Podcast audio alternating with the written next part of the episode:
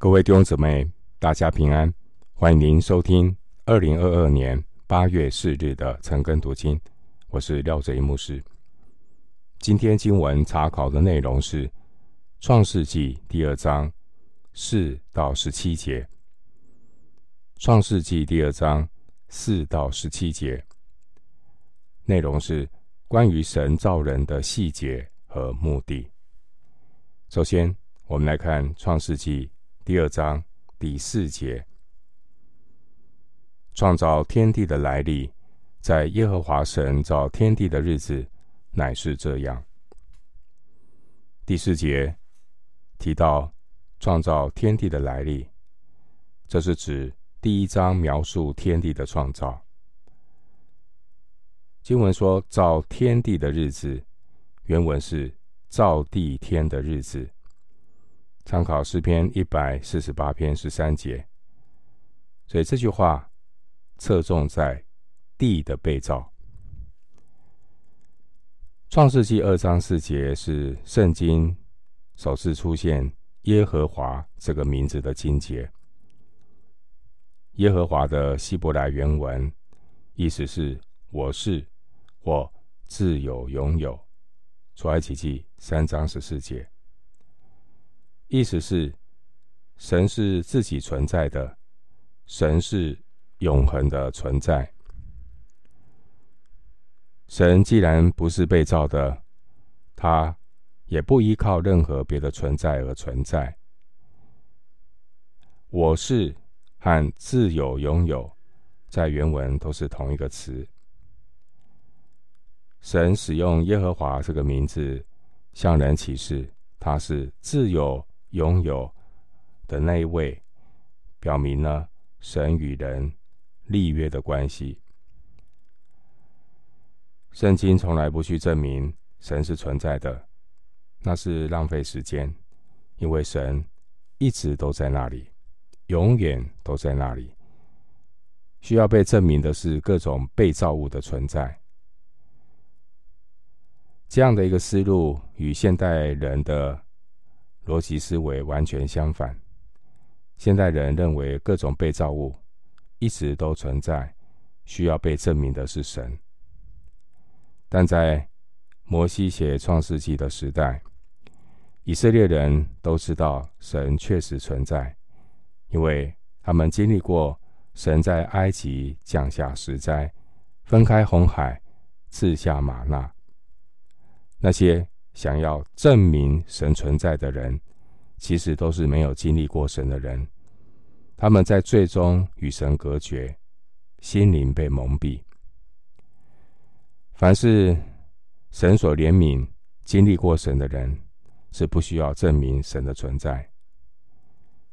希伯来书十一章第六节说：“到神面前来的人，必须信有神。”且信他赏赐那寻求他的人。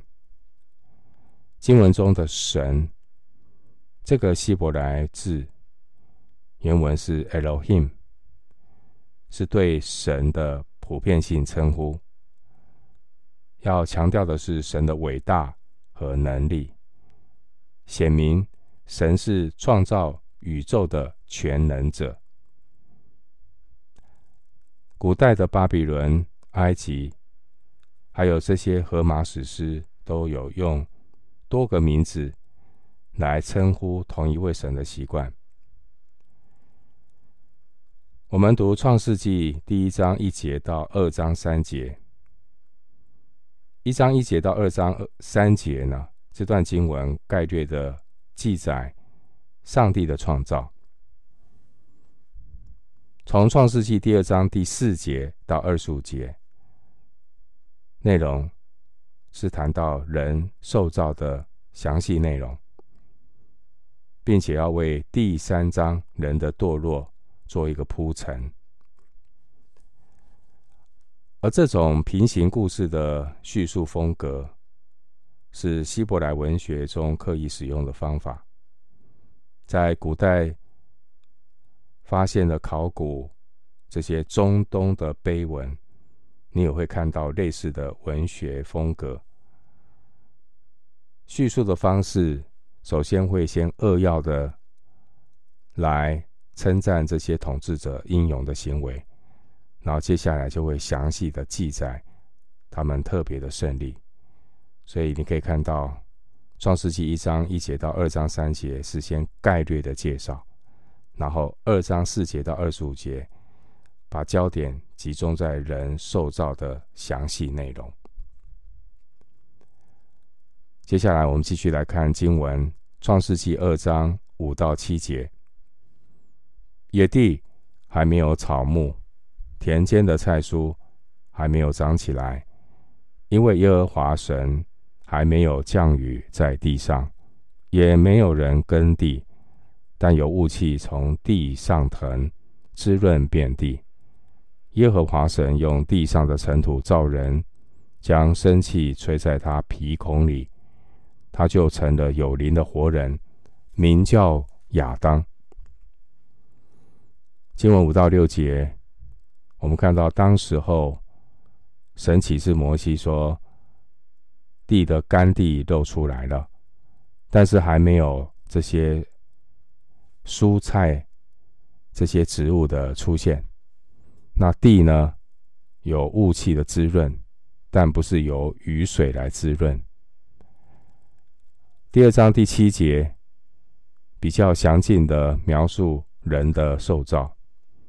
上帝使用地上的尘土造成人的身体。只有当神把生气吹在他的鼻孔里呢，人才成为有灵的活人。组成人体的所有的元素都是从土中而来的。人的身体死后会被分解，又重新的归于土，与动物并没有什么不同。不同的是，神将所赐的生命气息赐给人，这是人与动物的区别。人成为有灵的活人，有道德的观念、灵性的需要以及永生的渴望。传道书三章十一节。人被造不同于动物，人被造有敬拜神的灵性。人与动物不同的乃是灵，而人死后呢，尘土归于尘土，灵能归于赐灵的神。传道书十二章七节，并且人死后要接受神的审判。希伯来书九章二十七节。所以，人活着很重要的，不只是在天天追求、看重美食，吃什么、喝什么、穿什么。既然人死后要接受神的审判，人更当要注重灵命的长进，而不只是关心满足身体肉体的需要。第七节提到这个亚当。亚当这个名字，它的意义是人。它这个字呢，与红土发音很相近，只是母音不同。我们看到神的创造是非常的有次序。神从一本造出万族的人，所有的人类都有共同的祖先。使徒行传十七章二十六节。但我们知道，撒旦不断的要破坏神的计划，所以罗马书五章十九节说：“因一人的悖逆，众人成为罪人。”神他预备救恩的计划，神的救恩方式就是因一人的顺从，众人也成为义。我们可以因信称义，这指的是耶稣替我们成为。代罪的羔羊，我们这些迷途的羔羊，可以因着耶稣因信称义。这是耶稣顺服神的旨意，死在十字架上，众人也成为义了。参考罗马书五章十九节。回到经文，创世纪二章八节，耶和华神在东方的伊甸立了一个园子。把所造的人安置在那里。经文提到的东方，是相对于摩西他写创世记、创世纪的时候，他所在的迦南地。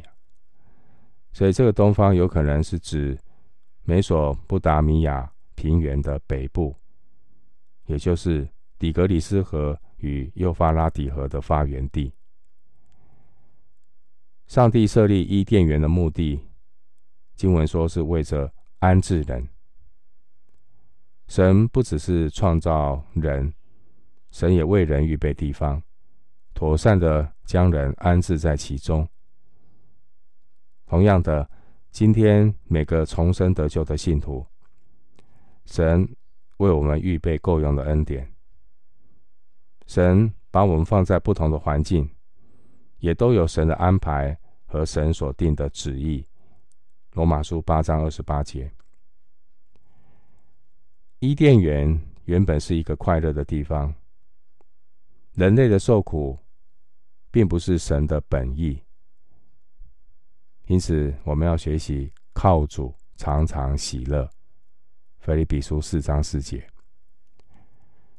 回到经文，创世记二章九节，耶和华神使各样的树从地里长出来，可以悦人的眼目，其上的果子好做食物。园子当中又有生命树和分别善恶的树。神在伊甸园中所预备的一切，目的都是为了让人得着供应和满足。上帝创造人的灵魂还有身体。帖撒罗尼迦前书五章二十三节，上帝也为人类预备。悦人眼目的大自然，来满足人的魂，并且神预备了果子，来满足人的身体，身体的需要。神更是预备了生命树，来满足人的灵，身心灵，神都预备了。我们身心灵的需要，神都来满足。因此呢，神不但让人来享用他同在的所事，也让我们来享用神所预备的所作。他预备这一切，神透过生命树和分别善恶善恶树，让人呢有机会运用自由意志来做出正确的选择。这两棵树，生命树和分别善恶树，代表人与神的关系，只有两种拣选，带出两条路，导致两种结局。吃生命树的果子，代表拣选生命，接受神的生命，一生与神联合，根据神的生命而活。结局呢？是永远与神同在。创世纪三章二十二节，启示录二十一章三到四节。但人类始祖堕落以后，与神隔绝，一心追求就是要靠自己满足魂和身子的这样的需要。但是呢，人的灵已经与神隔绝，永远得不到满足。人如果与神恢复了正确的关系，先求神的国和神的义，神这起初的预备就会恢复在我们的身上。神应许这些东西都要加给我们了，并且将来在新耶路撒冷重新的享受生命树，启示录二十二章二节，并且得着灵与魂与身子的。完全满足，我们可以完全活出神的形象，恢复神造人的目的。但如果人的选择是吃分别善恶树的果子，代表人拣选自己，拒绝神的生命，一生是凭着人自己的知识和标准来决定善恶，解决问题。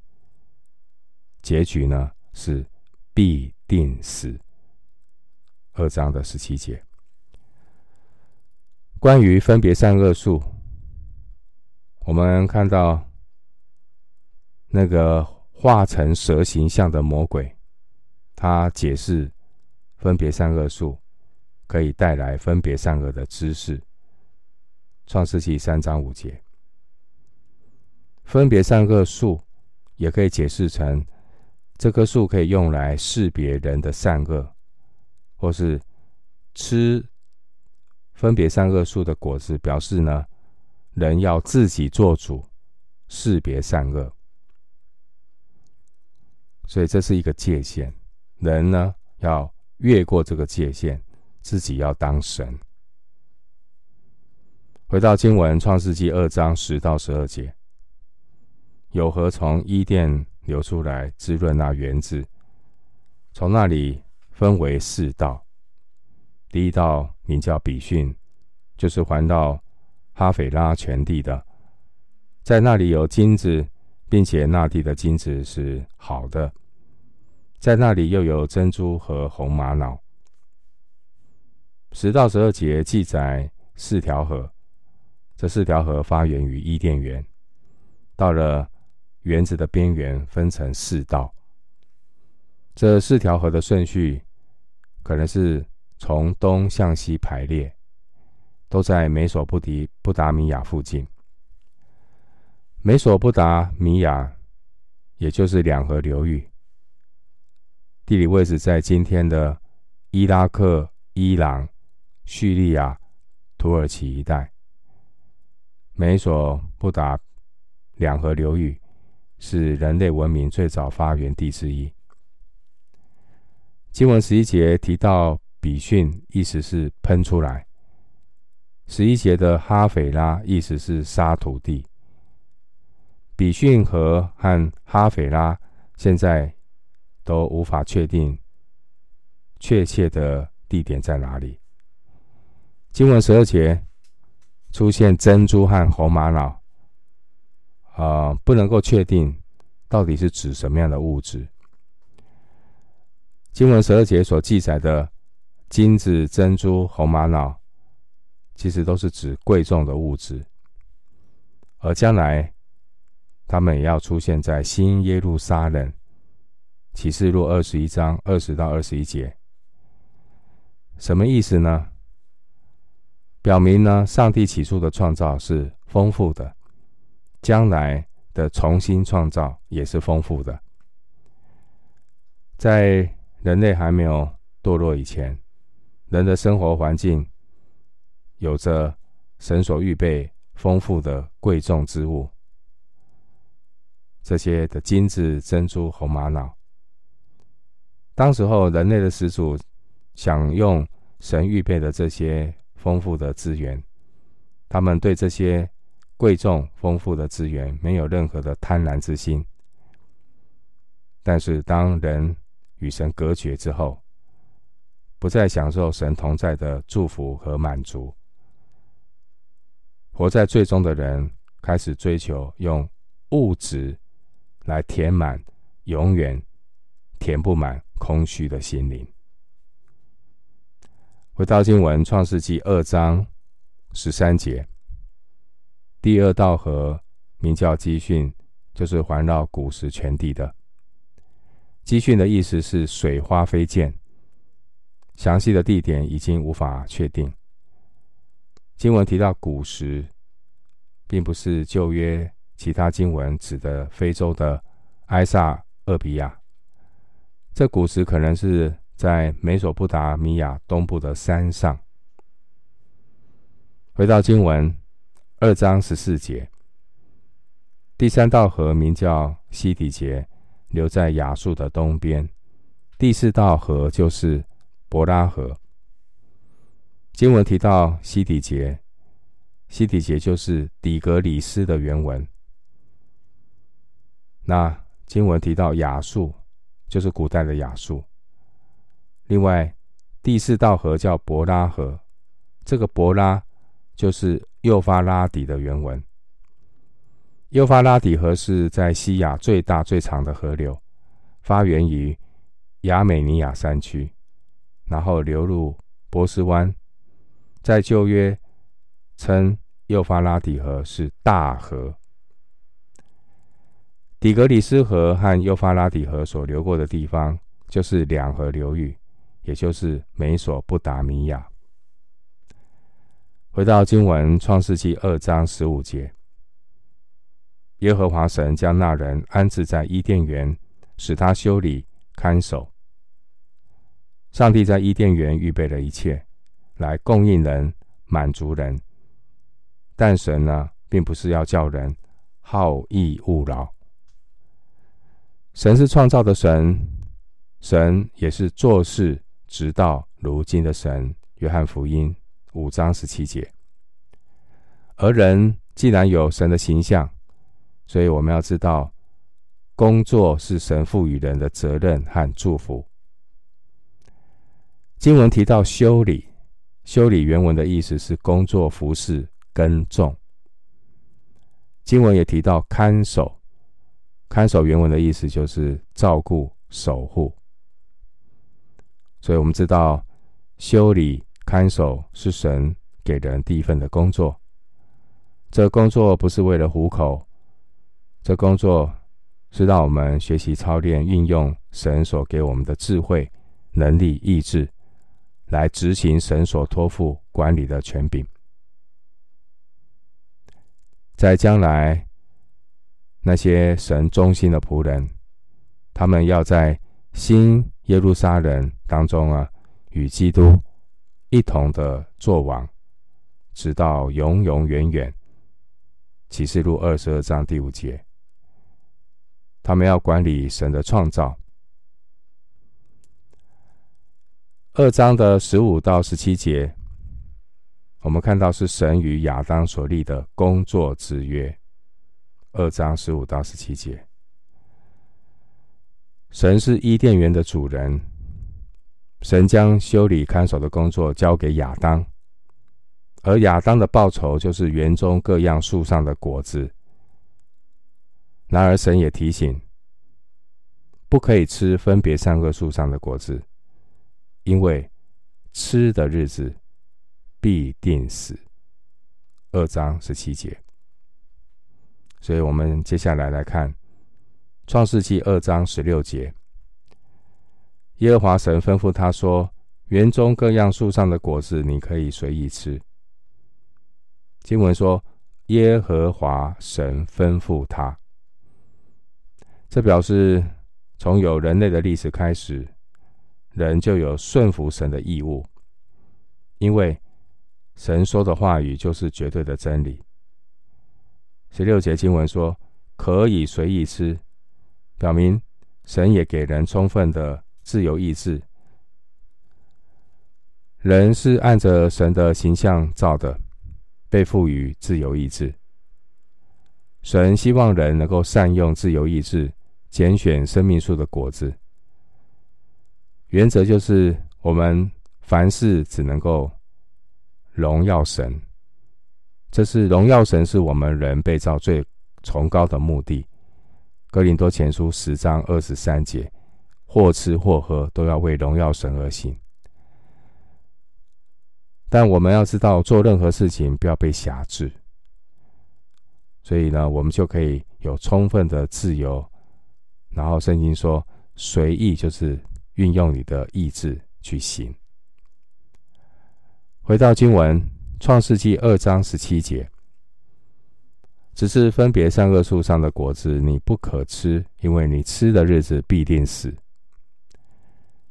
圣经并没有说人不吃分别善恶树的果子就不能够分别善恶，没有这样记载，所以我们也不要扩大解释。圣经也没有说分别善恶树的果子会给人有分别善恶的能力，圣经没有。解释，我们也不要随意的揣测。圣经也没有说神不想人学会分别善恶，所以我们不要随意的扩大解释。实际上，实际上，吃这个动作本身就会分别善恶。不吃的后果就是善，吃的后果就是恶，因为。不可吃是神的命令，好，神命神命令不可吃，那你不吃就是顺服神，你吃就是悖逆神。不可吃的命令是神的主权。神说，园中所有其他树上的果子都可以随意吃，十六节，甚至包括生命树的果子。但如果人不顺服，不顺服神的命令，偏偏要吃不可吃的果子，这代表人已经越过神给人的界限。因此，人犯罪堕落之后，那种贪心、不知足、不感恩的罪，如影随形。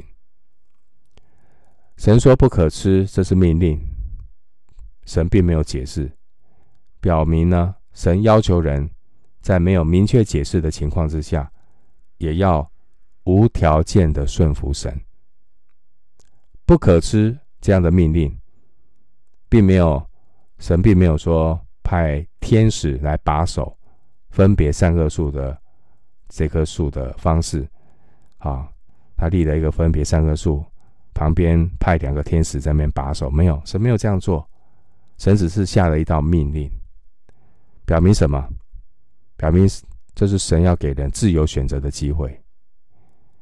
神给人自由意志选择顺服，而这样的顺服，没有因为派两个天使在那边把守，这样的顺服才是甘心乐意的顺服。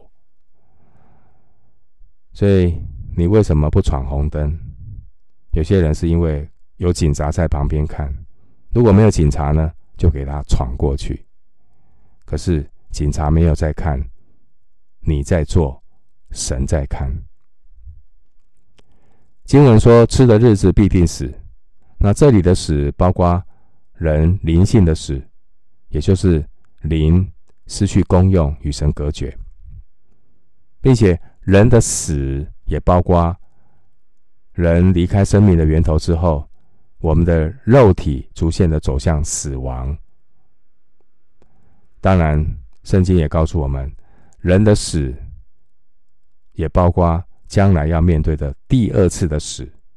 启示录二十一章第八节，这第二次的死就是永远的沉沦，离开主的面和神全能的荣光。铁砂罗尼加后书一章九节。其实叫人死的，并不是分别善恶树的果子，叫人死的是人背离神。与神隔绝，离开了生命的源头。神说不可吃这样的命令，神提到你吃的必定死的警告，这些都是从反面去引导人做正确的选择。没有人想要死，人要的是生命，因此人就应该知道当拣选生命树，而神。从一起初开始，他就不强迫人去做拣选，他只是告诉人正确的拣选在哪里。人若愿意体贴神的心意，自动、自觉、自发的拣选生命，这样的人才是神所要得着属神的儿女。希伯来书二章十节。我们今天经文查考就进行到这里，愿主的恩惠平安与你同在。